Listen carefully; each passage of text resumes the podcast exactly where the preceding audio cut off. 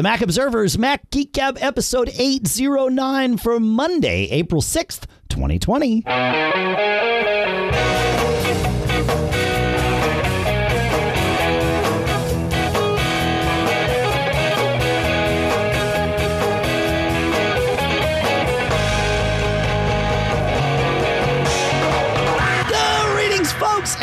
Welcome to the Mac Observers Mac Geek Gab, the show where you send in your questions, your tips, your cool stuff found. We mix them all together. We add in our own questions, our own tips, our own cool stuff found. The goal is we mix it together into an agenda that allows every single one of us, you, me, him, to each learn at least five new things every single time we get together. Sponsors for this episode include PDF Pen 11 at smilesoftware.com slash podcast, Mint Mobile at mintmobile.com slash MGG, and MailRoute at mailroute.net slash MGG. We will talk more about those in a little while. But for now, here, right here, still here in Durham, New Hampshire, I'm Dave Hamilton. And here in Fairfield, Connecticut, this is John F. Braun. How you doing today, Mr. John F. Braun? Good, and I'm testing my camera gamut here by um, uh, wearing a Hawaiian shirt. If you're watching the video, if you're listening, you're probably not going to see the shirt unless you have superpowers or something. That's true. That's true. Yeah, we are recording video as we mentioned last week, and it will be it's live streamed right at the same time that we live stream at uh, the the show every week, which you can join the calendar at macgeekgab.com slash calendar if you want to do that. Uh, and then also it'll be published to our Facebook and YouTube pages as well if you want to watch it after the fact. And we put the YouTube video in the in the article as well, so that you know at macobserver.com you can see it. I want to take a quick minute though. Um, we had an issue last week where we fell off the iTunes or Apple Podcasts store. No one knows why, not even the people at Apple Podcasts. But when we came back up, it looked like we had lost like a year of our reviews. Uh, it turns out that most, if not all of them, came back. But I posted on Twitter and I said, oh, folks, would you please just, you know, go add some reviews out there? And so many of you did. Thank you, thank you, thank you. Uh, if you haven't, of course, you can go to macgeekgab.com slash reviews and go leave us a five-star review. But of some of the uh, five-star reviews that we got, Stooms says, longtime listener, been listening almost since the beginning. You can't do better than to spend your time with these two. Thank you. Walker, New York Ranger writes, excellent. Started listening way back in 2012 when I got my first Mac so I could learn what's what, and I've listened every week since. Uh, Grover Scorner writes, best Mac podcast hands down. Well, thank you, Grover. That's awesome. Dave and John are an amazing dual uh, providing welcome technical advice to listeners' questions, new found OS 10 and iOS hints, reviews of new Apple and third party products, and generally anything that an Apple enthusiast wouldn't want to miss. This is my go to podcast every week. And uh, there's many, many more. You can see them, of course, if you go to macgeekgab.com slash reviews. Thank you so much. We'll read some more next week. I just don't want to spend the whole episode reading because we've got stuff to do. In fact, we're going to start with some cool stuff found. That work for you, John? Absolutely. Sweet. Uh, all right. So Tom uh, starts us off. Tom makes a cool stuff found and tells us that it's back. He says, You've been kind enough to mention Flame, my Bonjour browser, on the show a few times. I thought you might like to know that thanks to the changes in the latest version of Xcode and Catalina, I've been able to update the iOS version of Flame to also run on the Mac. I also added dark mode and multi window support to the iPad app and made it generally much nicer on large screens if that's your thing. The Mac version requires a very recent version of Catalina, but that's the trade off I had to make. I would never have had time to support it otherwise. Uh, and the last version of Flame for Mac is a 32 bit app and was last released when Mac OS 10.3 was a thing. So we will put links to all of this, of course, in the show notes at macgeekgab.com because that's what we do. But uh, that Flame has been a, a thing that we've loved for years, huh, John? Uh, it's always interesting, especially when you're in a, a foreign or public network, Mm. to run something like that and see all the people there. I do that every now and then. Yeah. Um, unfortunately, you know, I was looking another tool that I like, which uh, takes a different angle. But um, Fing is also another very good one to see what's on your network, though that's more an IP based uh, Yeah. rather than Bonjour. Um, the only thing that made me sad is I was searching, and apparently they only have a command line version still on the Mac. But maybe we'll see a desktop version of Fing because I, I find it very useful. I would, uh, yeah, uh, yeah. Well, is there a browser version? I don't know how much you can do with the browser version of Fing. So, Oh, I didn't know that, like a browser plugin or something. Okay, I'll have to have to check it out. yeah, yeah, I think so. I think so. So, um, well, just a web interface. I thought there was a Fing. There is a Fing web interface. I'm not sure if it's as full featured as what you can get on iOS, though. Okay. All right. Uh, all right. Let's go to Bob. And Bob tells us, he says, uh, you guys, mostly Dave, keep bringing up how great clipboard managers are. He says, I never bothered to try one. A year or so ago, he says, I got the free copy clip. It was okay and I used it, but it wasn't always convenient. Not long ago, Better Touch Tool added a clipboard manager.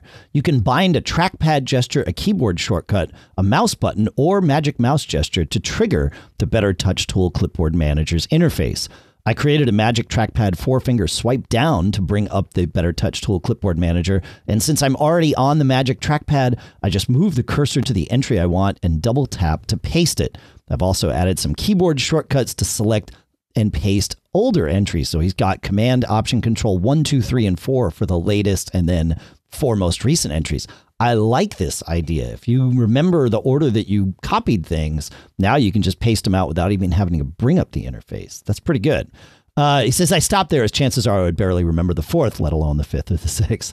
Very, very cool. Thank you. Uh, thanks for sharing this with us, Bob. And we'll put a link to Better Touch Tool in the show notes, of course, because that's um, that's what we do. Very cool. Thanks, man. Are you yet using a clipboard manager, Mr. John F. Braun? No, though I did download this because apparently they have a way where you can customize the uh, touch bar. So um, I'm still Oh, fiddling with that. right. Yeah, that's right. I forgot. You're a tou- uh, uh, so. Are you finding yourself using the touch bar much, John?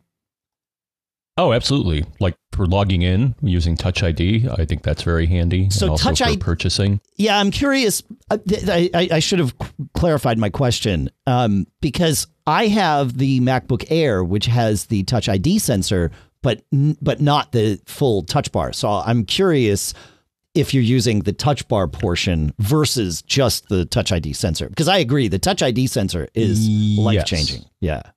Yeah, for setting volume, for setting brightness, uh, I find Okay. it useful. Um, and it's also cool if you buy something and they support um, Apple Pay through the browser. Um, when it, it it's time to purchase, it'll come up in big red letters saying uh, "Press here to pay hundred whatever dollars," Cool. and then you touch ID, and then you, you bought it, just like on on my iPhone. So, uh, yeah, some some people diss it, but um, Sure. I don't know. I, I find a, a lot of times what they show isn't, you know, of interest. But um, Right. Right. every now and then I find something nice. That's good. Well, that's good. Cool. Yeah. I'm. I when I tested that MacBook Pro last year, it, it had the Touch Bar, the the re, revamped 13 inch low end, you know, quad core MacBook Pro. Uh, it had the Touch Bar, and I was like, eh, yeah, this is cool. I mean, it it is cool how you drag things down to it and all of that stuff. But um, I, yeah, I, yeah, it didn't it didn't get right into my workflow. So um, speaking of which, I don't have a whole lot to say yet because I just got it set up uh, the other day. But uh, I do have one of the new MacBook Airs, the 2020 MacBook Airs that uh, I have on loan from Apple that I'm testing, and so we'll we'll catch up on that. But I I will say I will not bury the lead here. That keyboard, it's a nice change. So I think that's good. All right. Uh, let's keep on keep on moving with our cool stuff found here, John, and let's go to Russell. Russell says, uh, I was looking for a way to use AirPlay to play an Apple Music subscription to my stereo. As I was struggling to install uh, an app on my Raspberry Pi called Shairport Sync, searching through the comments to find solutions, someone mentioned a, a Raspberry Pi app called Volumio, V O L U M I O. 30 minutes later, including download time, hunting for an SD card, and updating Etcher, I had a Raspberry Pi plugged into my stereo streaming music from my Mac over AirPlay. The Volumio package makes the Pi into an appliance. There's no need to dink around with Raspbian or anything like that. He says it's basically like any other IoT device. It creates its own Wi Fi network that you point to with a web browser to configure it, and then you attach it to your network. He says, uh, What I plan to use it for is barely an afterthought compared to all of Volumio's other functionality. You can point your web browser to it for a really full featured music player. Uh, you can use it to store and play your music collection. It has a web radio feature and more and more. He, he says it's all open source and doesn't seem to have a way to pay for it. At the end of the manual, they suggest you buy their iOS app for $2 to provide a little support. Uh, I did, but I have no intention of using the iOS app. He said, but I bought it for support anyway. Looks like they have a subscription for additional premium services, and I may uh, and and may sell some pre-configured appliances to use their software. So we'll link to Volumio, but that's outstanding. That's the that's what should exist. Like some way of you know a sub $50 solution to add airplay to an otherwise dumb speaker right?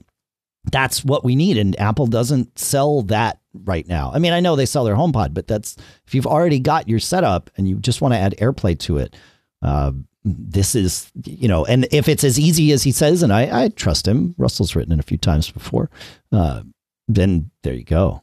Super easy. Pretty cool huh john yeah. Are they still selling the Airport Express? Because that's what I use for one of my airplays. I don't think so, John. I don't. I don't think so. I'm sure you can still find them used, but yes, yeah, that's right. And the Airport but Express works. probably costs.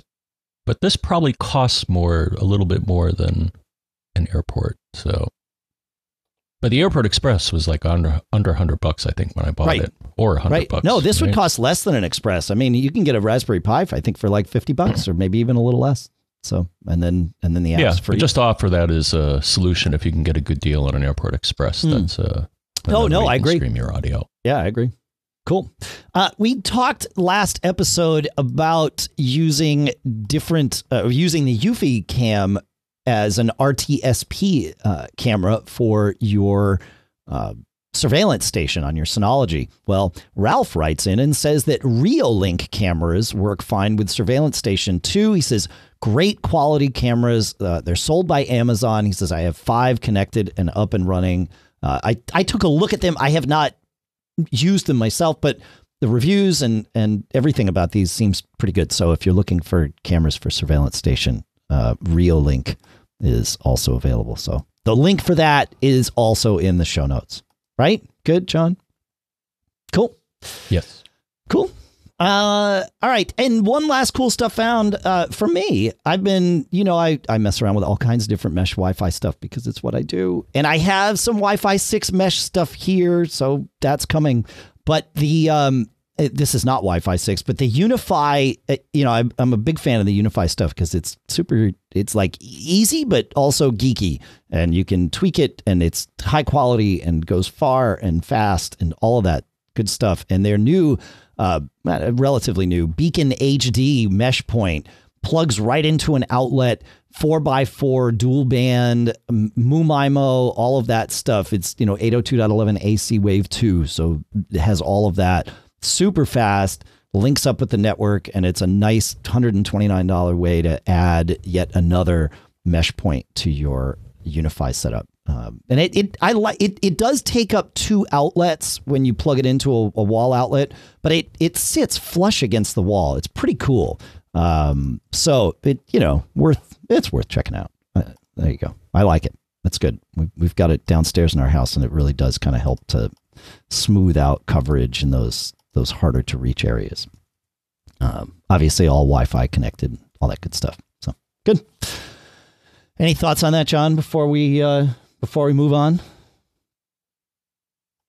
Uh oh. No. Okay. There I he was shaking my head no. Now that we have video, No, you I have to talk- visual cues. Yeah, visual cues are good. It's good for us to see each other, but but the listeners still need to uh, still need to hear us. So, All right. Uh, if it's all, I would like actually very much to talk about our first sponsor, if that works for you, Mr. Braun. Okay. All right. Look, when you want the very best in email security, spam protection, virus protection, phishing protection, malware protection, and downtime protection, you do what we've just recently done. You go with MailRoute, who is our next sponsor here, because MailRoute focuses on just this. Anybody that's listened to this show for any length of time has heard me say one of the best technical business decisions I ever made was to stop running my own mail servers. And that's because running a mail server, and especially running the filtering portion, which requires you to stay right on top of it, is a full time job. Good news it's MailRoute's full time job, right? They know what they're doing. They've been doing this for seven years, but their founder, Tom, I mean, he, he goes all the way back to the beginning of ARPANET 1 in a UCLA science lab. This guy knows how to build distributed networks and deal with spam and all of those things beyond that. And so he started a company to do this, not just for himself, but for all of us. And it's fantastic. As email comes in, it goes through all of their filters. But the best part is you get to know what's happening. It's not some black box. If it chooses to block something, you can see that it chose to block it. You can even get, you know, a digested notification once a day. You can get it 12 times a day if you want, telling you what it has blocked. And if there's something that it has blocked incorrectly, you can undo it. Try that anywhere else. Good luck, right? There's a difference between I've classified this as spam and I've completely blocked this from going to any of your boxes. MailRoute does both and lets you control both. More than that, MailRoute has downtime protection. Yeah, it shows you 30 days of clean mail in their web interface. So if something happens to your mail server, you can still go in their web interface and see the email that's come in. And that's a very important thing. So they're protecting you against all this stuff and downtime. You've got to check it out. Go to mailroute.net slash MGG. This is where you want to go to get started. You get your free 30 day trial, no credit card required. Mailroute.net slash MGG. And our thanks to Mailroute for doing what they do for us and for sponsoring this episode. All right, John, you want to take us to JP? I'm going to take it to JP. So JP says, um, or he sent a screenshot, and it was the uh, iPad OS 13.4 update, and he noticed one of the items in Files is iCloud Drive folder sharing from the Files app. Controls to limit access to people you explicitly invite, etc., etc. Um, do you think this means it's available on Mac OS as well? And you know what? I remember seeing something, I believe, in the 10.15.4 update that did mention that as well. Um, that's the good news. Uh, here's the bad news uh, it's not entirely obvious how you do this. so, if you want to do this, um, there's a nice support article called Use iCloud File Sharing to Share Folders and Documents with Other iCloud Users. And Dave and I even tried it out. So Dave was being nice and decided to share with me. And, uh, you know, I got an invite, and then we have a folder that we can both go to. And actually, uh, you know, when you drag something in there, um, usually it indicates uh, the owner. Or in my case, if I look at a file that I dragged in there, it'll say me. It's like, who, who shared this? Me. Right. And then a couple other files from you said shared, Dave Hamilton. So, um, check that article out. Uh, if you have the space and you want to share stuff with people, and they're also on iCloud, then uh, um, thanks. Yeah, it's su- it's super easy. It, it it really did just work as well as as John described, and put things in. It, w- one cool part we noticed it when I I created this. I share I sync my documents and desktop with iCloud. Right, I have that little checkbox turned on. Uh, when I created the folder to share with John, it was a folder in my documents folder, which is not in my, you know, iCloud Drive folder on my Mac. Didn't matter. It it shared it with John. It for you, I think John, it put it in your iCloud Drive folder by default, right? Yes. And then you were able to move that to your documents folder and all the syncing followed along. It just has to be, as we found thus far, it has to be somewhere that is synced by iCloud. Though I wonder, like, could I take this and put it somewhere that's not synced by iCloud? And would that still work? I mean, maybe. Let's see. I think I, I tried that. If I put this in my, oh, if I move it to my downloads folder, which is not shared or synced with iCloud, it says moving it will stop sharing on iCloud. Okay, so it's smart enough to uh, to pick that up. That's good. That's great. Sweet. Sweet. All right. Uh, okay. Uh, good on that one. Anything more to add? It's there. Yes. It's there on my on my iPhones and all that too. It really, it works great. Thanks for asking about it, JP. I don't, I don't know. You know, we've uh, we've already got so many folder sharing solutions. I don't know that I would have how long it would have taken me to try that had had you not asked about it. So it's good, and it's it's super easy. Just share. You know, we did it with, or I did it with the. Um, I created a folder, highlighted it, and then used the share icon in the toolbar of the Finder. I'm not sure. Could I right click on it and choose share? Yes, you can right click on it or control click on it and choose share add people. That's the key there is share add people. So um, just just remember that. So, all right. Uh, moving on to Doug.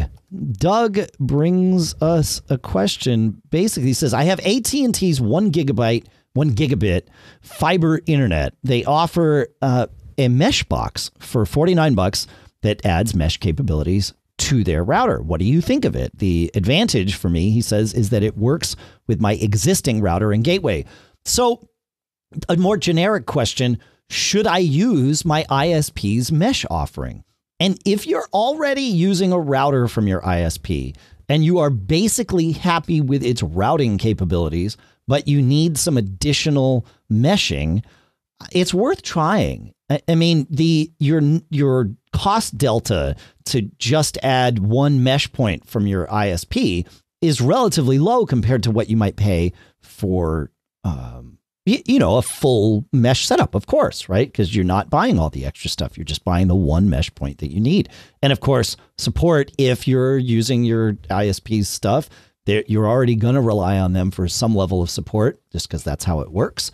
And so adding that, I, I think it's worth trying. I mean, you know, for he said it was 49 bucks when I looked on the web, it said it was 39. So that uh, that's even better. Um, no reason you shouldn't try it. My guess, most ISPs are usually pretty good about return policies too. So uh, check it. But my guess is that if you get this and it doesn't work, you get all your money back anyway.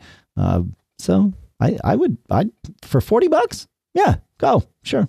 What do you think, Mr. Braun? Hmm, why not? Why not? Yeah, exactly. exactly. What's yeah. the worst that could happen? Yeah, the worst is that it just doesn't do what you need. Yeah, and then and then you go, you know, you move on. Yeah, cool. All right, Kevin. Um, Kevin, yeah, take us to Kevin, please. All right, Kevin is a good one. Uh, for several years, the shared storage on my home network has been a pair of mirrored disks hanging off a spare Mac Mini. Those disks are five plus years old and almost full, so it's time to upgrade. I just bought a Synology DS1019 Plus. I think I have one of those too. And a stack of IronWolf drives to do the trick. We have three Macs in the house, and I plan to redirect their Time Machine backups to the new Synology. I recall a previous episode where you mentioned a trick to keep Time Machine backups and eventually using up all the space in the Synology, but I can't seem to find it. I found it. Um, does that involve disk quotas, separate shares? I'd like to limit the amount of Synology storage dedicated to Time Machine so I don't get caught. Thanks. Okay. Um, yeah, you pre- you pretty much covered the, the, the major steps here. Um, so you create a shared folder to hold the time machine content. Um, I don't think you have to, but it just makes it easier to track things. Um, defining a user or users. So so in my case, I actually define two users. So I have one user called Time Machine MacBook Pro and another called Time Machine Mac Mini. Um, and then as you suspected, yes. And then for each of those users, you set the quota because you probably um, and I don't know, a rough guide here is I usually set the quota to be twice the size of the hard drive that I'm backing up from. So, um, yeah. yeah. but um, check it out. Um, it's called How to Backup Files from Mac to Synology NAS with Time Machine, and it goes into a bit more detail and actually has screenshots and all that showing you all the steps you need to go through. But yeah, I mean, it's an excellent way to deploy Time Machine, and, and it does it pretty well. It eh, you know, I mean, you got to bounce around to three different, uh, three major steps. But, Okay. uh,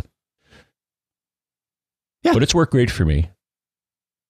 Yeah, I yeah, I I I've done I've done that for my time machine, and I I create yeah I I do the exact same thing that you do. I create a separate user for each computer, and then that way you can quote it, and, and it yeah works. Yeah, Yeah, the only weird thing, now let me know if this happens here. It's funny because on one of my machines, it actually shows the quota sizes when, when I bring up the time machine. So on the mini here, yeah. So right now it says 563 gigs of 2 terabytes available. The only weird thing is that on my other machine, Dave, the MacBook Pro, even though I have the same quota defined, it shows these ridiculous sizes that are way larger. So I don't know if the file is corrupt or if I should recreate it. I've restored from it and everything seems to be still there. So Huh. just thought I'd mention that because it's, it's something, one weird thing that I observed. So if that happens to you, I Wait, don't so think say- it's, it's a big deal. say that again. Your time machine file is bigger than your drive. uh, when I go to Time Machine Control Panel, uh, uh, System Preference, it shows X of Y available. Those numbers being, you know, Yeah. how much is used and how much is available. The the thing is, those numbers don't match the quota I defined, and I don't know why. Oh, that's weird. Huh. Hmm. huh. It should. But if I look at the file on the Synology itself, the, the size is you know something reasonable. It, it's just not displaying it. So I don't know if it's a bug in Time Machine or, yeah, yeah. Oh, yeah. Huh. but otherwise, yeah, uh, great solution. Cool. Okay. Yeah, we'll have to. Uh, I'll have to dig into that. I don't know. Huh. All right. Yeah, I'll send you a screenshot so you can marvel Yeah, it. yeah, yeah. Okay, cool. Yeah, we'll we'll we'll dig in. That's what we do. Uh, all right. We a few episodes ago, we asked for your thoughts on how to track the shows that you are watching, so that we don't forget what shows we're watching, and and that like that's actually mattered more now than ever. We we we changed this at home when we first talked about it, and once we get through all this, I'll explain the solution that we chose. Uh, but because we've got a bunch of your comments here, but then our daughter came home from school because you know school is is closed and it's all remote. And now, like our TV watching habits have changed because we've got all four of us in the house all the time. it's just how it is. So it's even more important now. So uh, we'll go through some of your comments here and share various solutions. There, near as I can tell, there is no best one, but uh, you might find one that works for you, and that's that's sort of the point. So we will start with Rob, and Rob says, uh, coming at this issue uh, from one angle, there's a piece of software called Channels DVR at getchannels.com. Uh, he says, I haven't had a chance to fully set it up because I'm still playing around with the Plex DVR, but it is my understanding that Channels is unique in that it aggregates all of your subscriptions with the right hardware to schedule and capture not only over the air broadcasts and cable TV using tuners from someone like Silicon Dust, but also streaming services as well. It seems to have promise as potentially the holy grail of DVR if you're willing to get your hands a little dirty and tinker with a solution that you build yourself. All right, cool. Well, we will put a link to that in the show notes. I haven't I haven't dug into that one, but that sounds actually sounds very interesting. It's like you said, a little bit of a, a broader, longer term solution. So that's pretty good. Uh, John, you picked up one from uh, from Jamie. Actually, you picked up a couple. You want to tell us about Jamie's? Uh oh, wait, no, it's not Jamie. Yeah. It's Zhang. Why did I put Jamie? No, I'm looking at the Oh. signature. All right. so sorry about that, Zhang, and uh, sorry about that, Jamie. Um, hi, Dave and John. A great way to keep track of shows is Sonarr with two R's. While designed primarily to facilitate the download of television by whatever legal or non-legal means you choose, Nudge, nudge, wink, wink. it is fantastic for keeping track of television shows and can be used just for the sake of keeping track. All you do is add a show you're currently watching, and it'll connect to the tvdb.com and it will subscribe you to data about that show, display you all the episodes in that series, description, show posters, as well as list future episodes. It can show you all of this via calendar views of daily, weekly, or monthly. It can even give you a constantly updated ICS file. So it's right there on your Mac or iOS calendar. Even better, it has great integration with Kodi, Emby, Plex, Trakt, Growl, Push Bullets, Synology Indexer. Wow. I didn't even know about half of those. um, and so many other handy ways of letting you know you have a show to watch. It's multi platform, so for those who may not want it on their Mac, that can be installed on a Raspberry Pi somewhere in the corner of your network and be on 24 7. And you can find it at https colon slash slash Sonarr with two R's dot TV. Thank you. So have, did you have you messed with Sonarr at all, John? Uh, no. Oh, okay. So I I've used Radarr before a little bit, which is the essentially the same thing but for movies. Um, it, it, was a little more complex than I needed, so I sort of left it behind. But I I had messed with Radarr and Sonarr on my disk station because you can install them. I, I, they're part of the SynoCommunity uh, group of packages uh, that are available for for Synology. So that if if you haven't added the SynoCommunity stuff, we'll put a link in there if you're a Synology person. It just makes life a lot easier. But there is a Sonarr package, and um, and it's built to do exactly all the things that Zhang pointed out for us. So um, it's yeah, it's it's interesting. It's it it's a fascinating world that whole Sonarr, Radarr, Kodi world is. There's a lot to it. So yeah, Cool. You want to tell us right. uh, about James? Got a quick one from James. I've used ITV shows for years. It's not ever on the bleeding edge of technology or UI paradigms, but it's done precisely what I need it to do for over six years. So I'm link to that. Thank you, James. Cool. Cool, cool. Uh, how about uh, so we've got we've got Sonarr, we've got Channels DVR, we've got ITV shows. Uh, Dan Dan, rec- Dan recommended one that I think a lot of I know a lot of you recommended. Why don't you read uh, Dan's uh, opinions about uh, this next one?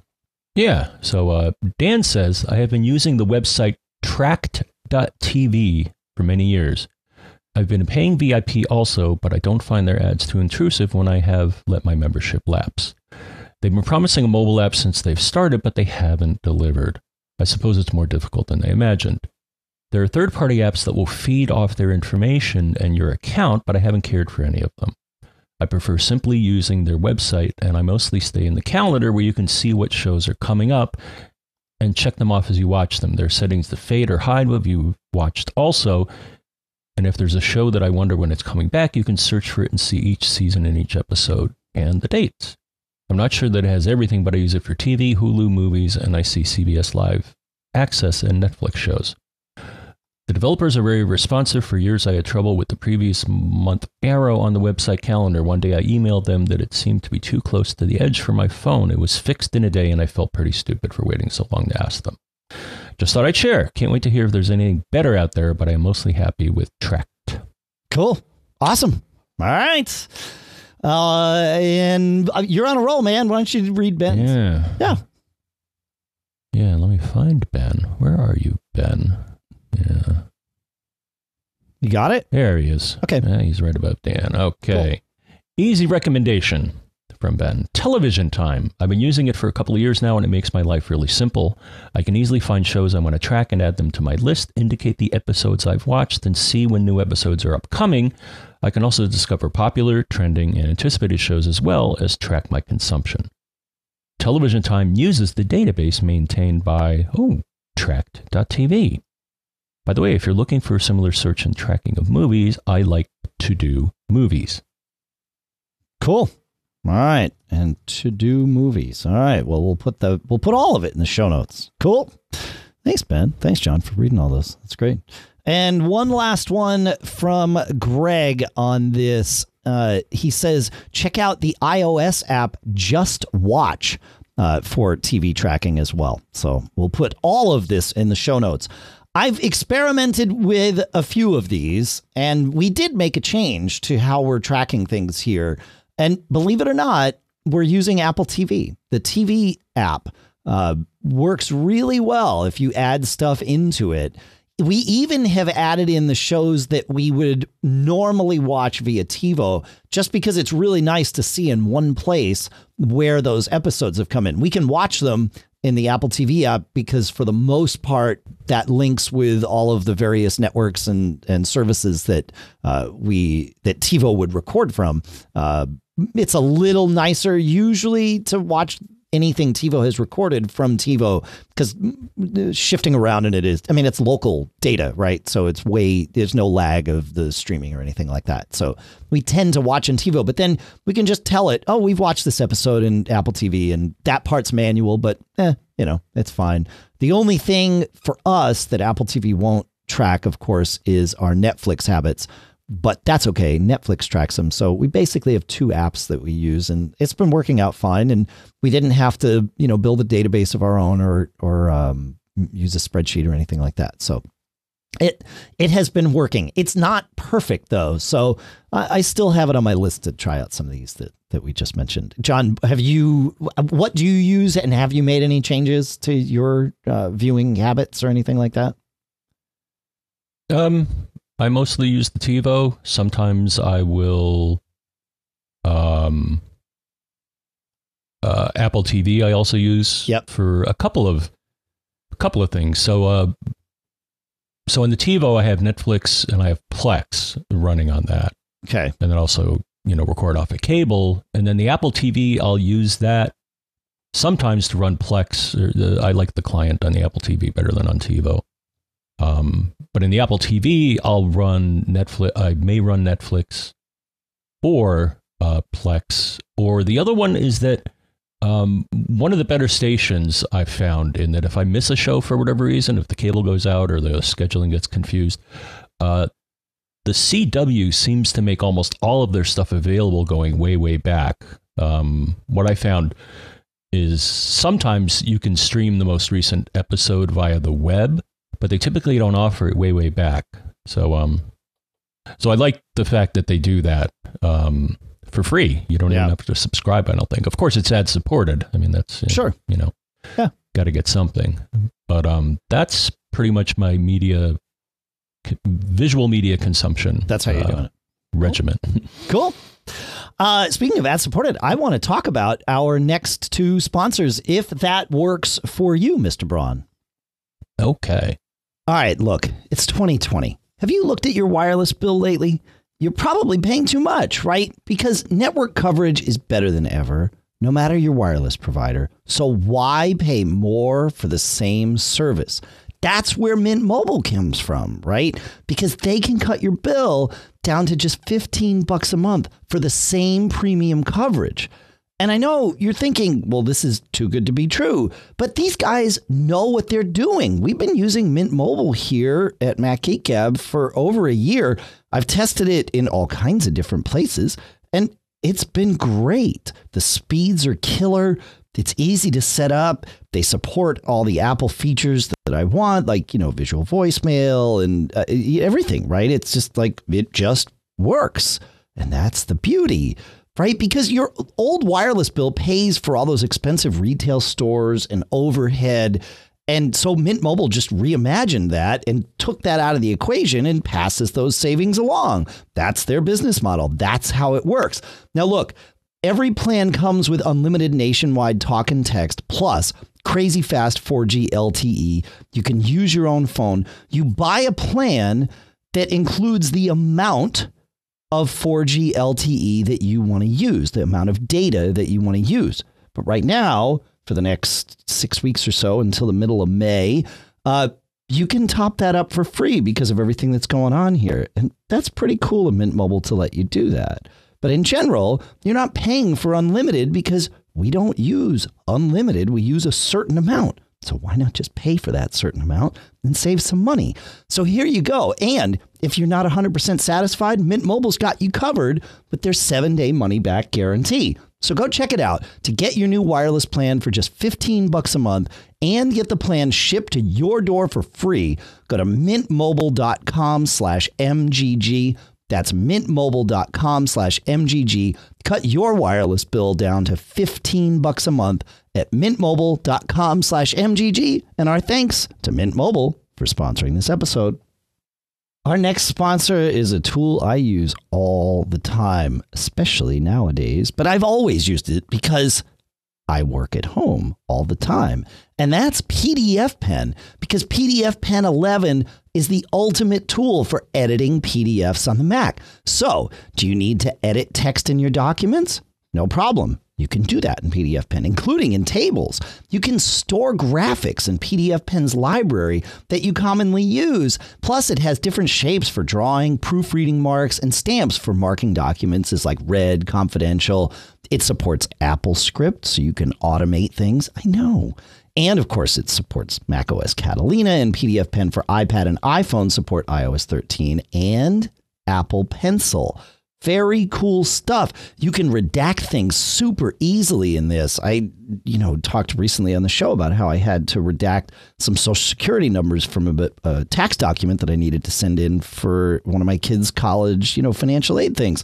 And uh, I thought, oh my gosh, my social security number's all over this. Wait, PDF pen. I launched PDF pen. I put it in find and redact mode. Five seconds. Done. That was it. Super simple. You can sign things, of course. You can do all kinds of things with this. All the things that you need to do when you're working digitally with PDFs. So go check it out. Go to smilesoftware.com slash podcast. That's where you go to learn more about PDF Pen. Then you can set up your downloads and all that from there. Our thanks to Smile and PDF Pen for sponsoring this episode. All right, we've got some quick tips, John. Sound good? Cool. Yes. All right. Quick tips it is then. Let's go to, let's start with Paul.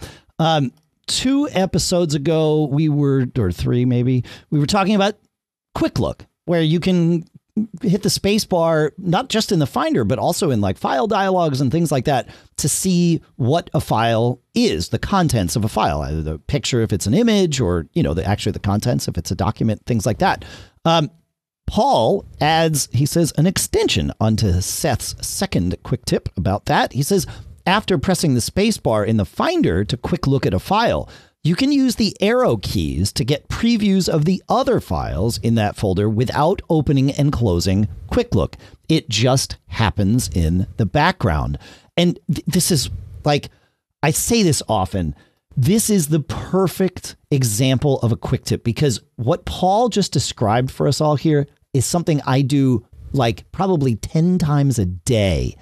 But I don't think about it and I've never thought to mention it on the show. So I'm so glad that Paul did because these are this is what a quick tip is. Those things that we when you know it, you just do it. It becomes part of your whole, you know, routine and then you don't think to tell people about it. Thankfully, Paul thought to tell people about it, right? So yeah, this is one of those things. Just once you're in Quick Look, start moving your cursor, you know, with the arrows up and down, and it will jump from file to file, and you get to see the different Quick Looks of all the different files. It's super great. I like it.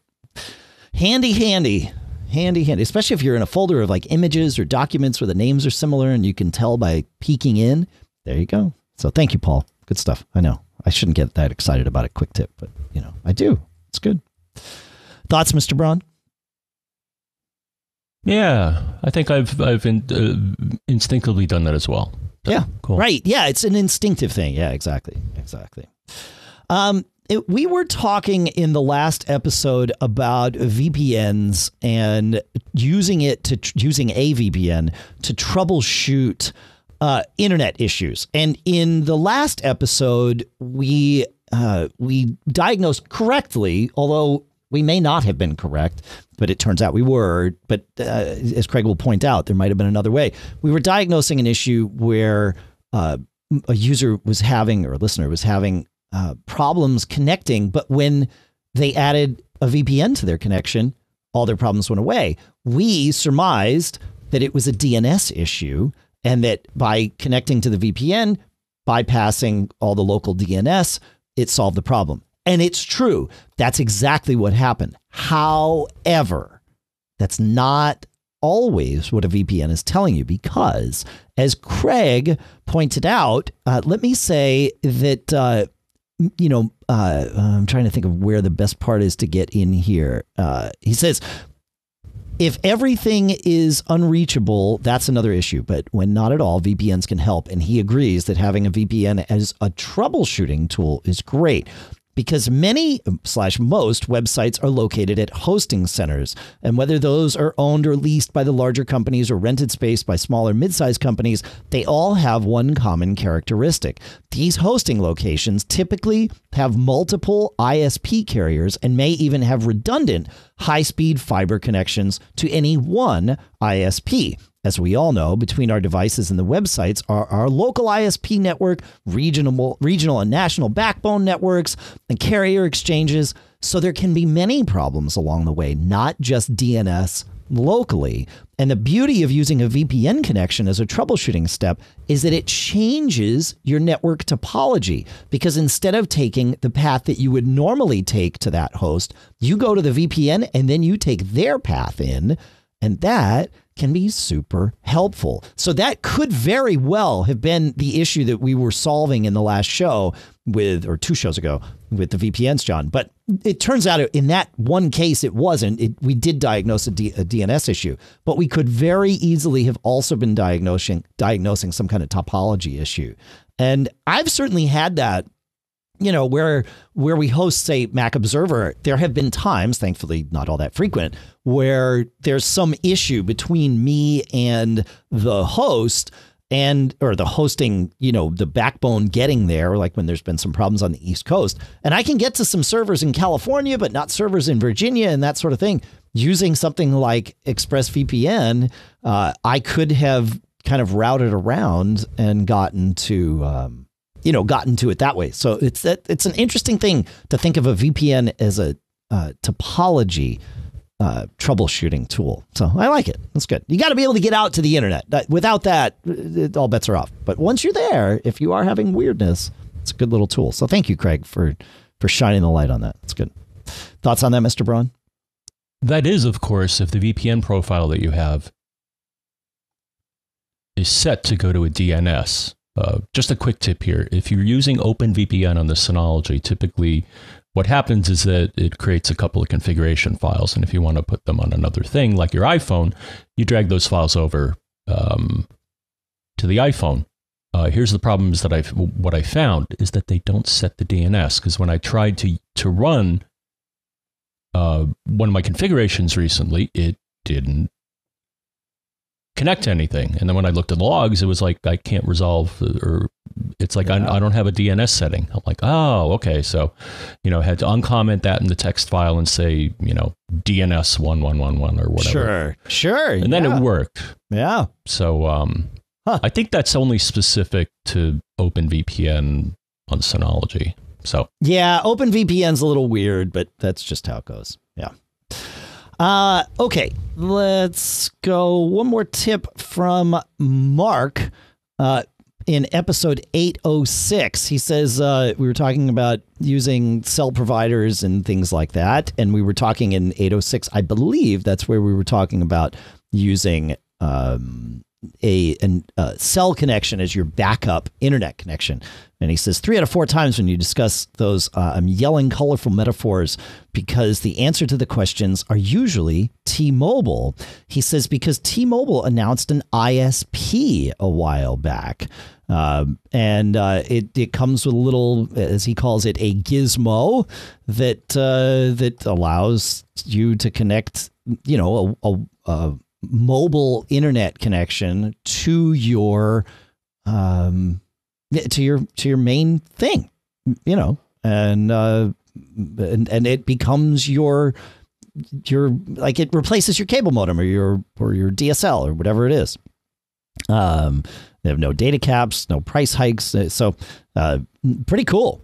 And um, I had no idea that T-Mobile had an ISP, which is interesting because with 5G coming around, that might well be they might be kind of paving the way for that. So that's pretty good. It's pretty good.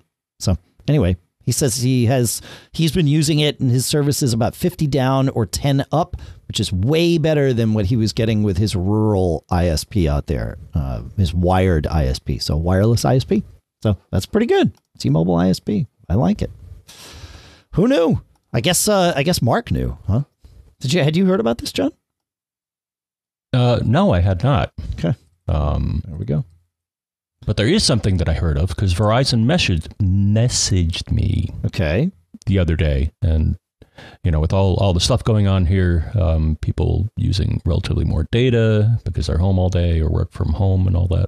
Um, Verizon sent me a message saying we have added 15 gigs of data to your plan at no charge to use from 325 through 430. So check your messages or sign up for text messages from Verizon, and Yeah. uh, you can find out that you got tons of data. So, but that's not that's not an ISP. That's just on like a, a cell phone. or no, that's the hotspot. Okay, yeah, yeah, Yeah, got that's it. the- yeah, okay, cool. All right, um, I found a couple of interesting things this week. Speaking of network topology, we went to watch a YouTube video on our Apple TV, and I got this message that I have seen before that said uh, something along the lines of content restricted. You need to log in with a G Suite account.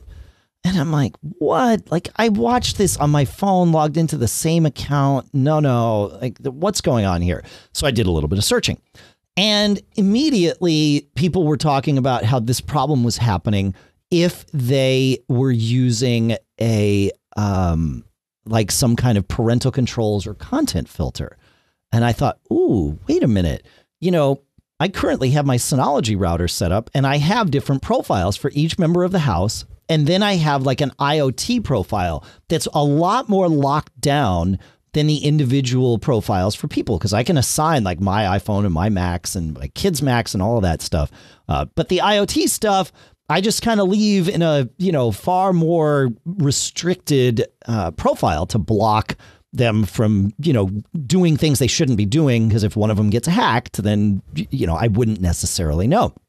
Well, my Apple TV was sitting in that IoT profile.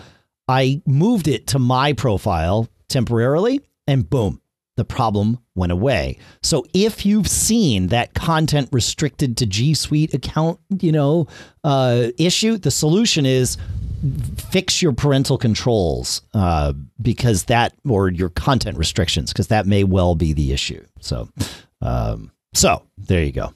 Uh, interesting. I don't know. Have you ever run into that, John? No, no, I don't watch. Uh, I mostly watch YouTube on my. Uh, well, I watch some YouTube stuff. No, I've, I've never gotten any sort of. Uh, Interesting. Yeah. I think I've gotten warnings sometimes that. Uh, oh, I remember I got this the other day. You, it, someone had sent us a, a YouTube video. By the time I got to it, it said it had been removed uh, due to violation from so and so, and I'm like, who's so and so? So and so, so and so is. Remember that that song that we got? what song? Gary. Gary sent us a, a, Okay. a funny video. Okay. Yeah, when I went to the, the link for that video, it said it had been pulled by and then the name of somebody. I didn't realize that that was one of the members of the band who's uh, Ah, right. the parody was being done, and I guess they, they didn't like it. So I I think it was a parody of a Queen song, right? And so, yeah, Yes. somebody somebody in Queen has is is the one that's assigned the rights on that. So they would get notification, and then they can either choose to leave it up or have it yanked. And they probably have an automated thing that just yeah, but yanks it. parody kind of allowed? I, I guess not. Uh, it depends. Uh, yeah. I, I mean, it, with the d- whole DMCA thing, con- it's a guilty until proven innocent scenario. So uh, YouTube will pull things down right away, as most ISPs would, and then and then you know if you want to. You know, file an appeal or whatever, you can you can perhaps, and maybe that one would have made it, maybe it wouldn't have. I don't know, but at the moment uh, that you checked, it did not. So yeah. Yeah, yeah I mean, the thing is, I searched on the name of the person and added the word like parody video, and a whole bunch of other sources came up. So it, it has spread. Sure. So yeah, uh, I. I doubt he'll. The genie's out of the bottle in this case. yeah, yeah, yeah, yeah. Right.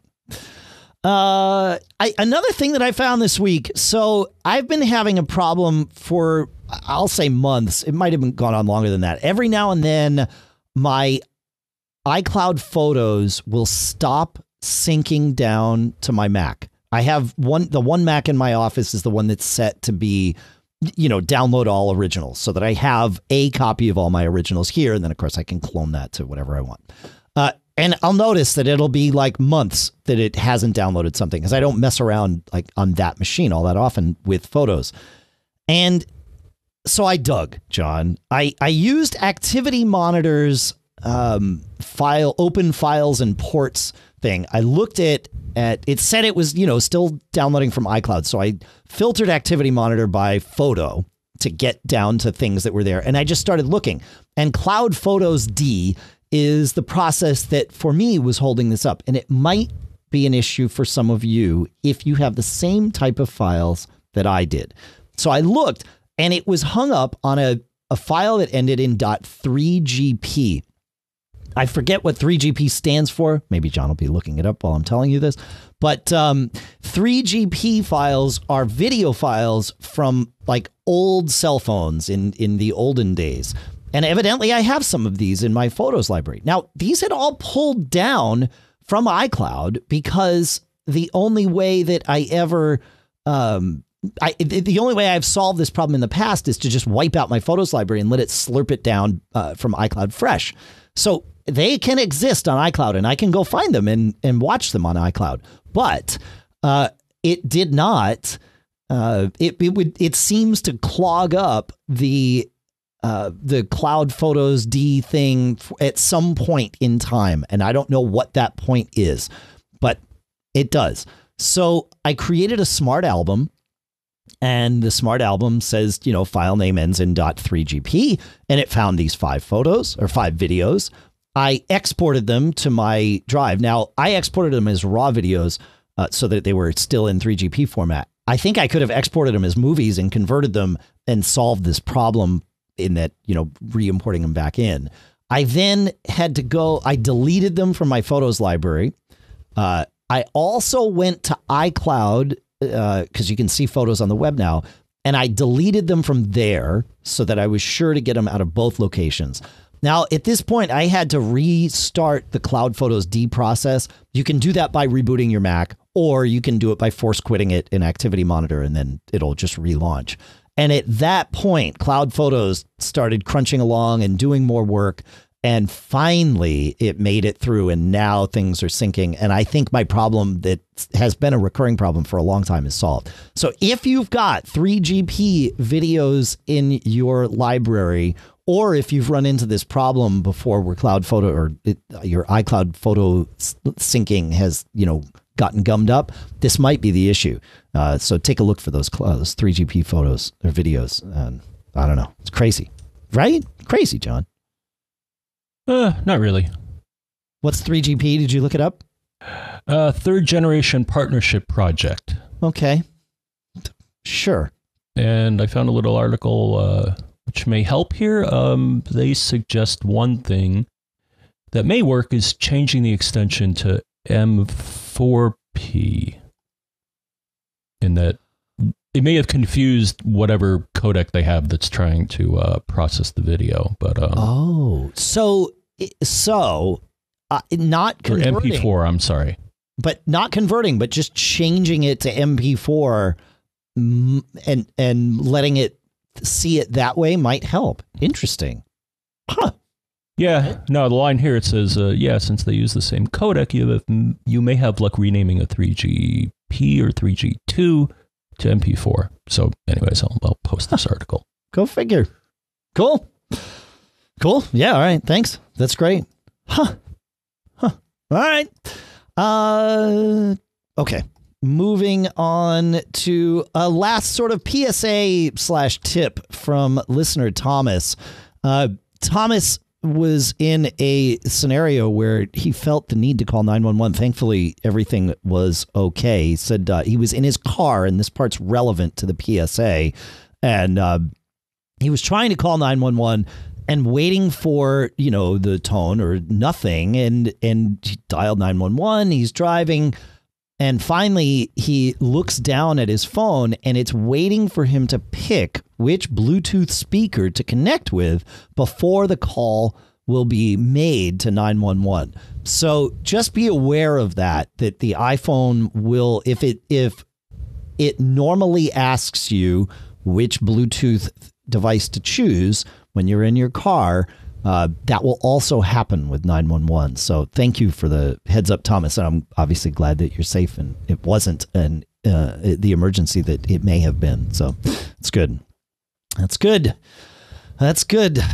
Uh, yeah, I've been bitten by that too. Okay. In a different way. So I have a Bluetooth uh, streaming doohickey in my car. And if I get too close to the part of the house that's close to the car, sometimes my phone will switch over to that. I think it goes to sleep eventually. But um, yeah, because uh, uh, one time, yeah, I made a call and, you know, I was like, hello, hello. And, you know, can you hear me? And, you know, the, I was connected, but we, we weren't communicating. And then I looked at the audio selection and it was like, yeah, I'm, t- uh, I'm connected to the car. Is that okay? And I'm like, no. No. Yeah. Yeah.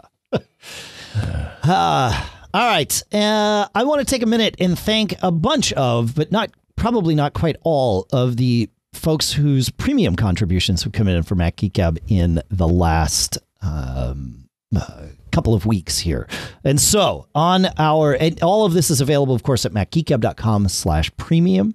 Uh, and you do get access to that premium at macgeekgab.com email address, plus the warm, fuzzy feeling that, uh, that you get from supporting your two favorite geeks.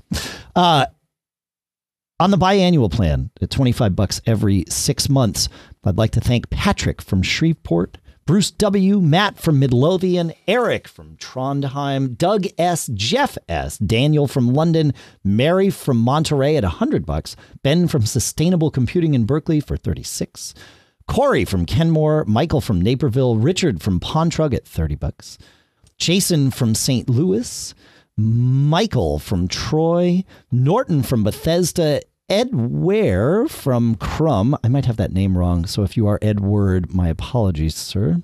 Uh, Gerard from Meridian, JP from Studio City at 50 bucks, Joel F, Craig S, Dan E, John O, Tony G, Michael P, Paul from Tunbridge Wells, Gary from Chicago, Richard from Quakerton, Ron G, John from Vevi at $60, Greg from Los Angeles, Robert from Oro Valley, Brian from Johnson City, Anthony from Ride, Joe B, Eric from Albuquerque, and Drake from Honolulu. And then on the monthly $10 plan, I'd like to thank Robert from Clearwater, Stephen from Costa Mesa, Everett from Marina, Olga from Bellevue, Gary from Babylon, Jason from Charlestown, Luann from Albuquerque, Ward from Mesa, Paul from Fishers, and Mark from Milford. And lastly, some one time contributions that have come in. Joseph from Marietta, Jordan from Santa Barbara, uh, Joseph from Marietta at $50, Jordan at 25, Jay from Caledonia also at 50, Eric from Brampton also at 25, and Mac Monkey Boy from Toronto at 50. So thank you so much to all of you. Uh, as you know, the, the whole thing works because it all works and you are a huge part of that. Our sponsors are a big part of that. And frankly everybody that contributes questions and tips and cool stuff found that's a part of this too because that's actually the biggest part is that. So it all works together and we really we're super appreciative. Uh, i know i say that all the time but especially right now we're super appreciative that we get to do this and we still get to do this and we basically get to do it in the way that we always have which is awesome. So thank you. Thank you. Thank you all right, John, we've got some Catalina stuff. Shall we dive in here? Mm-hmm. Okay. Uh, Douglas Douglas is not the only one. Several people this week asked a very similar question that uh, Douglas, so he's acting as a proxy for all of you. He says recently you've mentioned a number of times that Catalina is designed mainly for SSDs. I have a 2017 27 inch iMac with a one terabyte Fusion drive, and I want to upgrade to Catalina. Would this be a problem? And do you recommend not doing it and staying with Mojave? I also have a four terabyte external spindle drive that I have partitioned and cloned each of my Macs as bootable backups using Carbon Copy Cloner. I only boot from these clones in a pinch. Is it possible to create a bootable clone of Catalina uh, on this type of external drive? And finally, if I were to use an external SSD as my main boot drive for Catalina, how would this compare to using Catalina installed on my internal Fusion drive? Uh, okay, so yeah, that's interesting. I, I think a lot of folks are taking this, um, you know, at home time and downtime as the opportunity to, to do that uh, Catalina migration that maybe they've been holding off on for uh, for a little while because they've been busy or whatever. So because it like so much of this stuff has come in. Um, the main difference that we've seen between Mojave and Catalina on Fusion drives is iCloud Drive.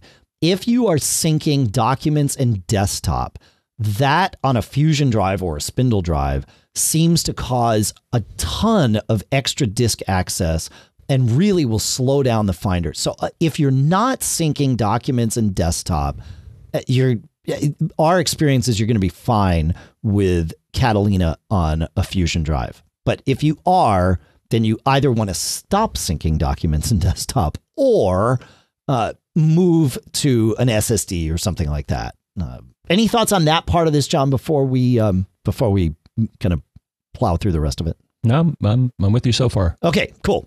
Um, so the the the second part of this question, well, let's talk about the SSD. Uh, booting from an SSD, that iMac has two Thunderbolt 3 ports. So you can use any of the external Thunderbolt 3 SSDs that we've been mentioning recently, or it, you know any of the other ones that we haven't yet mentioned. Um, they all support data transfers in that 2000 and, and greater megabyte per second range. So you're going to get lots of throughput out of those. Um, of course, you get the low, very, very low latency of an SSD, and all of that should work just fine. So I would, I, I would, I would lean towards doing that, if not right out of the gate. Certainly think about that down the road because that 2017 iMac still has, well, I would say, a lot of life in it. So you know, and it and it's not a portable machine in that booting from an external drive, that's eh, not that big of a deal. So, um, so I think you're okay on that. Any thoughts on that, Mr. Braun, before we move on? No, I am. Uh, yeah, last I checked, I am all SSD for both my internal drives and my uh, clone drives. Oh, nice. And I think I told you the other day I had to re- restore a very large file. So at first I was like, um, I was like, I'll restore it from my CCC clone. And I was getting, it's a SanDisk, I think a SanDisk SSD. Okay. And, and it's in a, a USB 3 point something enclosure, but I was getting 500 megabytes a second throughput. Oh, that's awesome. Because at first I was pulling the file down from my NAS, and I, and the th- and it was like you know this is going to take an hour, and I'm like, oh come on, man. Yeah. And the speed wasn't that great. Uh, that's something I still have to figure out. But I'm like, no, let me pull it off the clone. And it was like, yeah, I'm going to be done in five minutes. It's like, wow. That's great. That's great. That's awesome. Okay, it's good. on your NAS though, um, check the the next time you try to copy that file, or if you have time and you just want to mess with it, um, launch Resource Monitor uh, on the Synology and look at CPU usage and disk usage mm. to see w- which one of those things is your bottleneck there. Because it could well, be the was, CPU. Well, this was the Drobo, and maybe that's ah, the problem. That it's Drobo FS, which was oh, not one of the their CPU. highest performing. Yeah, yeah, that's definitely the CPU slowing you down. Because it, okay. it, it, seems strange that file sharing would be a CPU hog, but in in this case, it can be. So, yeah. That's okay. your issue. Yeah, I'll I'll I'll, I'll put them on the Synology. And uh, yeah, let me do that. I'll, I'll, do that as an exercise and see what kind of throughput I get in the Synology. Because yeah, yeah, mine are pretty recent. Uh, yeah, fairly recent, so they have some decent multi-core CPUs. Right. Right. Or at least one of them does. Yeah. All right. All right. Uh, what was the next question here? Oh, booting from the four terabyte external spindle drive. Can you boot Catalina that way? Well, Catalina can only boot from APFS drives. So it will, uh, when you do a clone with Carbon Copy Cloner, it will attempt to, but also force you to convert at least that. It's going to try and convert just that partition, but um, things can get wonky with this. To, but it's got to be APFS, otherwise Catalina will not boot because it's doing the whole split volume thing and and all of that. So. Uh, that part might or might not be an issue for you, depending on how you have that drive laid out. But be ready for that to potentially be an issue, and you might need to sort of carve out a separate drive or get a separate drive to use as your clone for your Catalina volumes until you've got everything on Catalina and then and then obviously you can sort of get there with it. So just be aware of that. You might you might run into it. The the the final question that Douglas asked that I did not include in the first round is when listening, he said to episode 796 with Mike Bombich, uh, who makes Carbon Copy Cloner, Uh, he says, You mentioned exercising your external drives, especially your spindle drives, that aren't used all that often to avoid bit rot or something like it. My question is, what would be a good way of doing this, considering that these drives are not constantly connected to my computer? Um, you know, the so my Synology and your Synology has a feature called data scrubbing, and I highly recommend you turn it on. I realize I'm taking this in a different direction, uh, but I'll come back.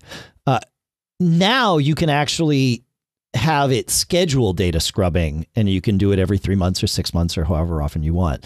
I do mine on my main Synology every three months. Uh, just because I want to find out if there's you know bit rot happening and I want to I want to catch it early but it does scour through everything on the drive and it takes a while and it slows things down. In fact, we had to I had to tell my Synology to ease off a little bit last night when we wanted to watch a movie because the file was on there and it was slowing down our ability to read the movie file. So, uh, but once you can do that, I mean, it, it by default it's actually fine. I had it set to be really aggressive and get it done fast, and I I overdid it, uh, evidently. So, that is that this that data scrubbing is for exactly this reason. Now, there is no sort of built-in functionality on the Mac to do this. Um, you could do I don't know, like that I don't I don't know how I would do this, John. Um, cloning uh, the just, dr- Go ahead. Or I would say make a weekly or monthly task on your task list. But what would I don't the know task if I do it weekly. No, I'd do it quarterly, maybe. But what would you do quarterly? Right. Like what? I mean, when you mount it, like in order to have it read everything on the drive, what do you like? How would you do that? Uh, I don't know if I'd read the entire drive. I don't know. You know, plug it in, maybe do a benchmark on it or something. Mm. I don't know if you have to. Uh, I just think you want to have something happening. Um, on the drive. Uh, I guess that's better than nothing. Yeah, uh, I gotta I gotta think about that because yeah, I mean the the data scrubbing on the Synology. I mean that's, I mean I think it's basically checking the integrity of the the checksums and all that, and if it's if it doesn't match, it rebuilds it. Um, right. Where you really don't have. Hmm. Yeah. Yeah. I think the point is you just want to have something happening with the drive okay. Uh, on a regular basis. Yeah, a year is probably too long. Monthly, maybe maybe monthly is about right. Yeah. Yeah, if you well, I know how I am. If I scheduled it for monthly, it would get done quarterly because it's just one of those things where you're like, well, I'm not going to do it today, but I'll do it. You know, I know it needs to be done. It'll be done soon. So, you know, it's it's one of those things. Yeah. Yeah, because I actually had an SSD that I had in my pile of drives that I hadn't exercised, and um, well, it's in the recycle bin now because it would not even mount at all. Oh. Maybe it's because I didn't exercise it. It was it was one of one of the older ones that I've had for a few years. But yeah, I'm like, what's is, is the enclosure broken? No, the drive was just gone. N- yeah. Nothing detected it, so that made yeah. me sad. That is sad. Yeah. Yeah. Well, that's how it goes. Yeah, it's Kiwi Graham in uh, in one of our chat rooms at live.macgeekgab.com says, make sure the spindle starts turning. That's the main key. So thank you, Kiwi Graham. Good stuff. Uh, all right. Chris has an interesting thing. It, this problem may be solved, but I wanted to throw it out. Chris is a, a consultant goes around and helps lots of folks and small businesses and some large businesses with their computing. I know we have a lot of you uh, that do that that that listen to this show. So I wanted to share Chris's uh, scenario here. He says, "I've had several incidents of Catalina data migration not." And that is Migration Assistant, not bringing over 100% of user data. Thanks to backups, I was able to rectify these situations without trouble. One recent uh, on a recent episode of Command Control Power podcast, they also talked about this happening to them. So, to solve this or protect against it, uh, my migration path is uh, first, with all new computers coming in the door, I now do a drive wipe and OS install or OS imaging. Uh, I've seen enough quirky software behavior with brand new Macs out of the box in the last year that I have adopted a policy of wiping all systems that I am tasked with setting up. Well, at least that way you know what you're starting with. That's fair. Uh, in my OS images, he says, uh, I've seen a single, and you know what? I agree with that, Chris, because I was just setting up that MacBook Air that uh, was the loaner from Apple, and it was wonky trying to do migration out of the gate. I wound up wiping it, and then everything was fine. So that's interesting. Uh, he says, uh, in my OS images, I have a single user account set up that's called Mac user, and I always use the same password for it. Uh, if I do an OS install instead, I still set up this user account. Um, one of the reasons being is that it, doing a mig- it's been shown that doing a migration right after the the initial OS install, so as part of the install, is not as reliable as doing the install, setting up a user account, and then starting migration. Fair, okay. Uh, and he says at the same time I'm prepping a new machine. I have a clone backup of the old Mac in progress with the source Mac booted to one of my consulting drives even if the source Mac has a backup already, I'm taking the precaution of making my own. Makes sense. Uh, it says then I run disk repair, then I run migration assistant. After the migration, I reboot the new system before logging into any user accounts. I boot this new system to my consulting drive. I run Carbon Copy Cloner and I set the clone source as the user's home folder on the old computer. So this is after Migration Assistant running Carbon Copy Cloner, this is the key to this, setting the clone source as the user's home folder on the old computer and the destination as their home folder on the new computer. Very interesting. He also checks to see if they have more than one user folder or any data in the shared folder. If he does, then he does the whole user's folder, not just the individual user folder. But this is interesting. So do Migration Assistant and then clone from the old drive to the new one to catch anything that has not made it through Migration Assistant. Um, he said then he boots it up normally and sets the permissions and kind of moves forward from there. But this is a uh, this is interesting. So I'm curious. He says that this may have been solved in a recent update to Mac OS, which includes an update to Migration Assistant. So it may be catching those things that it wasn't catching before. But that's not a bad idea to do that carbon copy cloner uh, clone of just the user folder just to make sure that you've got everything. I kind of like that as a safety net. I don't know. What do you think, man? Um, I've been okay with uh, Migration Assistant. Okay, you haven't found anything. But yeah, and, and I think for the most part, the yeah, when you're, I think you select the documents folder, and that's basically it's yeah doing the home folder. So yeah. having another backup of that yeah that makes sense. It makes sense. Yeah i kind of like it. I mean especially if he's you know i mean it's one thing for us doing it with our own machines but but he's tasked with making sure that that data gets over there. That's uh, you know doing that second pass that's smart. I asked him what he was finding in there and he said it was you know some sometimes documents files sometimes preferences but like i said he thinks he hasn't it's gotten better as of late. So perhaps mm-hmm. uh, whatever migration assistant was missing is no longer missing. So cool. You want to uh, you want to tell us? Peter. Yes. All right peter has a good one and you have something to add here dave mm. but uh, uh, i did a deep dive if you will on this. Um, my MacBook Pro updated to macOS 10.15.4 last night, and I was greeted this morning by a flurry of dialogues informing me that several extensions would no longer work in a future version. And he links to an Apple Support article that goes into a bit of detail about this, but not enough, I would say. Um, my problem is that for the most for most of them, the developer name didn't help me identify specifically which extensions are affected. Do you have any suggestions as how to identify the extension so I can start future proofing my system?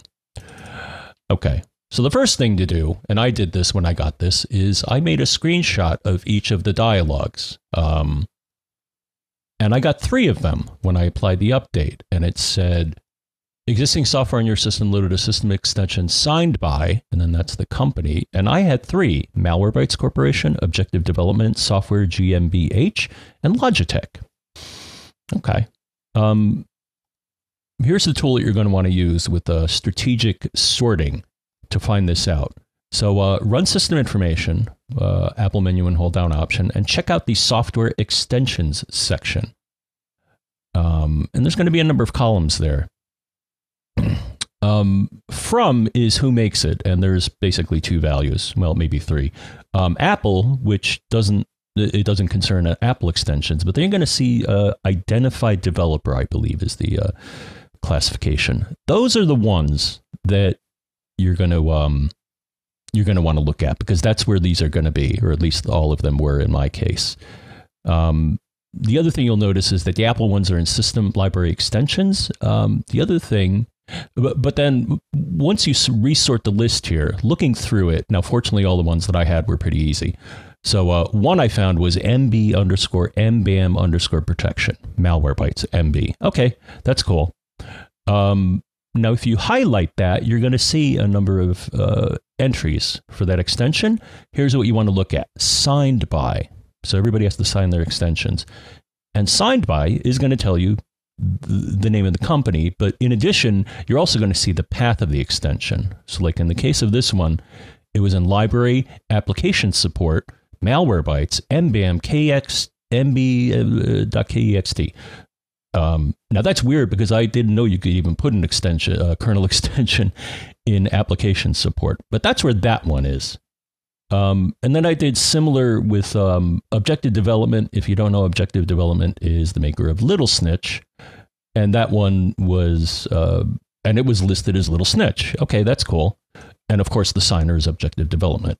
Sure. Uh, that's also that's in library slash library slash extensions if you want a place to look for potential violators. And then the last one was Logitech, and also they, they named it right. So there, it was Logitech HID devices uh, and Logitech Unifying, and those were in library extensions, uh, library extensions as well.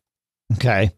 So I think that rounds it out. Now, you, I think you have some input, Dave, here because you, you talked about this on a TDO a while back, and there, uh, you could probably guess the the uh, so the class of things that may get legacied are things that l- look at the file stream, which is what Malwarebytes does, or right. look at the network stream, which is what Little Snitch does.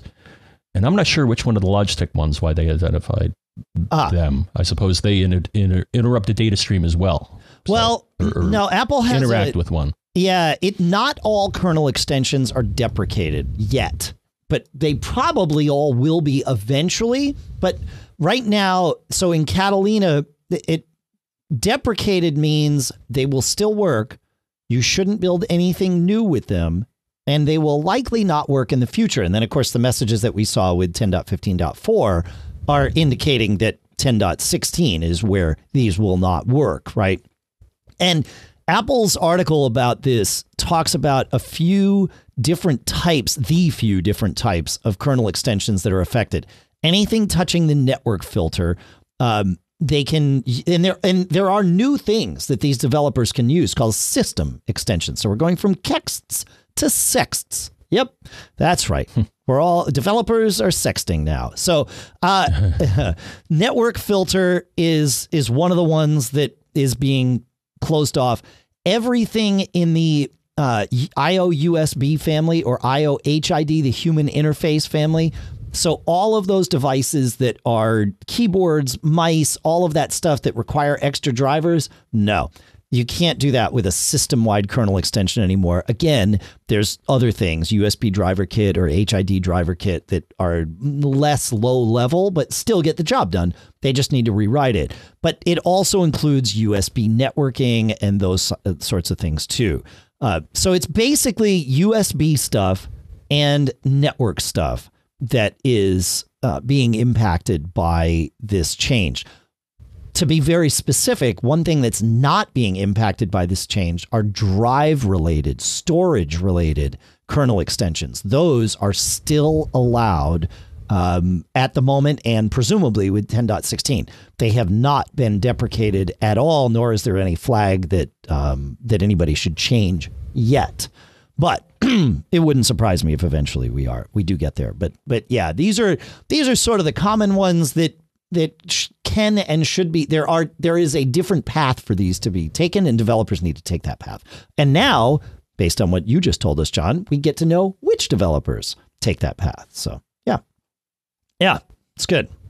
Um, one other thing I'll throw out since we're we're merging the combination the, the discussion of these kernel extensions as well as in with the discussion of migration assistant in Catalina.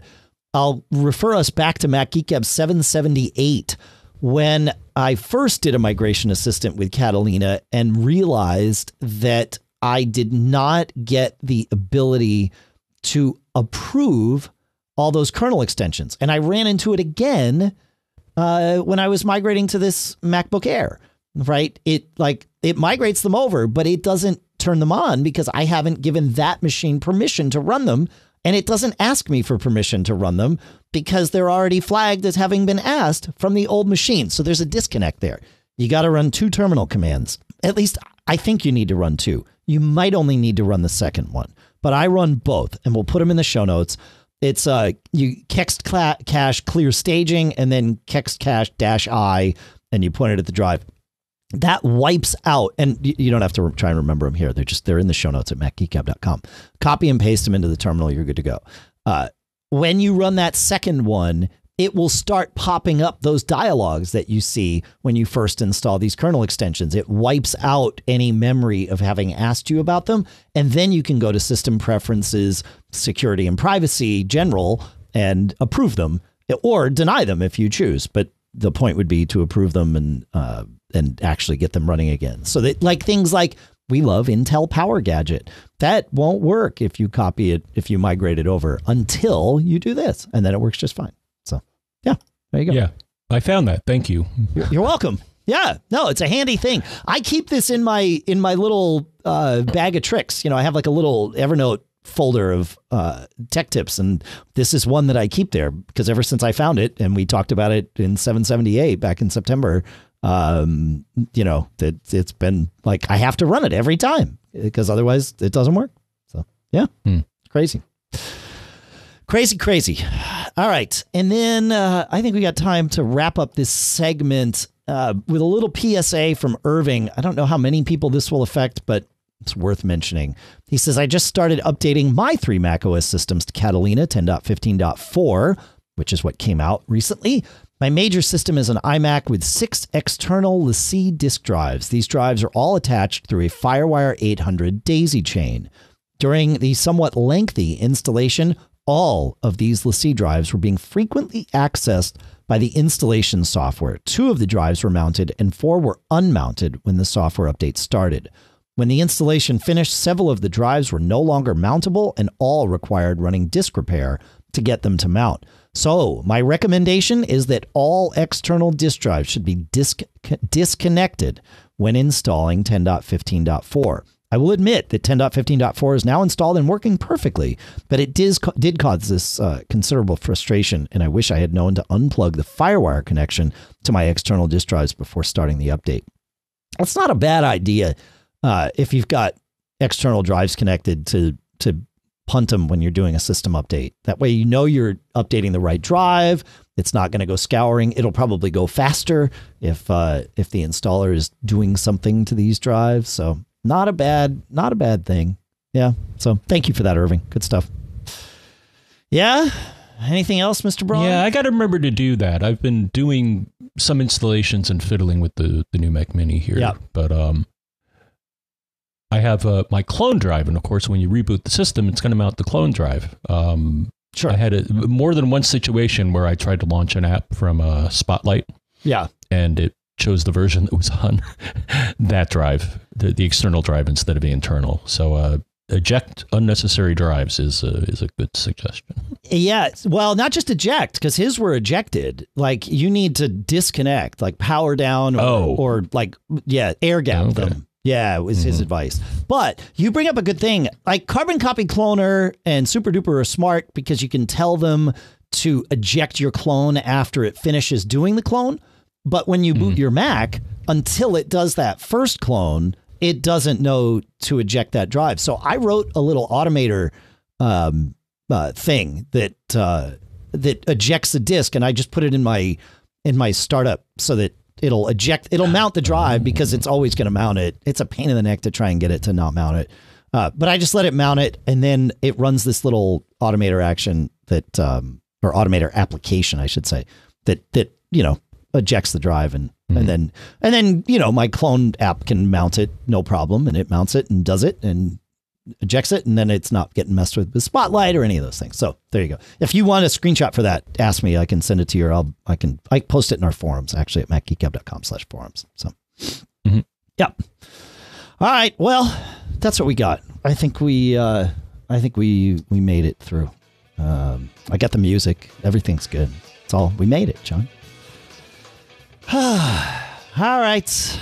Well, thank you for listening. If you have your stuff to send in, feedback at macgeekgab.com is where we would uh, we would like you to send it. I didn't see that right. Did you? Oh, hear you right. Did you say feedback at macgeekgab.com? I said feedback at macgeekgab.com. Unless you're a premium listener, like we mentioned, and then premium at macgeekgab.com is for you. Uh, those reviews, we would love those five star reviews. Let's just keep on rolling with that. So, macgeekgab.com slash reviews is the closest we can get you. So there you go. Go check that out and sign up for our newsletter while you're there because that's, you know, it helps. It, it, well, it helps you. It allows us to get the show notes to you. That's that's good. Uh, thanks to everybody who listened. Thanks to everybody for all your help uh, with all our video setup and all that crazy stuff. Uh, it's a team effort, as you all know, and we really appreciate it. It's iterating every single week, and it's good. Thanks to CacheFly for providing all the bandwidth to get the show from us to you. Thanks to all of our sponsors, of course, the ones we mentioned in this episode. Um, mintmobile.com slash mgg mailroute.net slash mgg and of course smilesoftware.com slash podcast you all rock uh, our sponsors in the podcast marketplace like Other World Computing at macsales.com barebones software at barebones.com Eero at eero.com slash MGG, Linode at linode.com slash MGG. It's all good, right, John? Mm-hmm. All right. Well, we made it all the way through. Almost all the way through. John, any uh, three words you might have to share with all these folks? You know, I'm I'm going to modify it a bit in these trying times here, and I'm going to say, Dave, that the three words are "don't go out." that is a good way to avoid getting caught, my friend. I like it. Made up.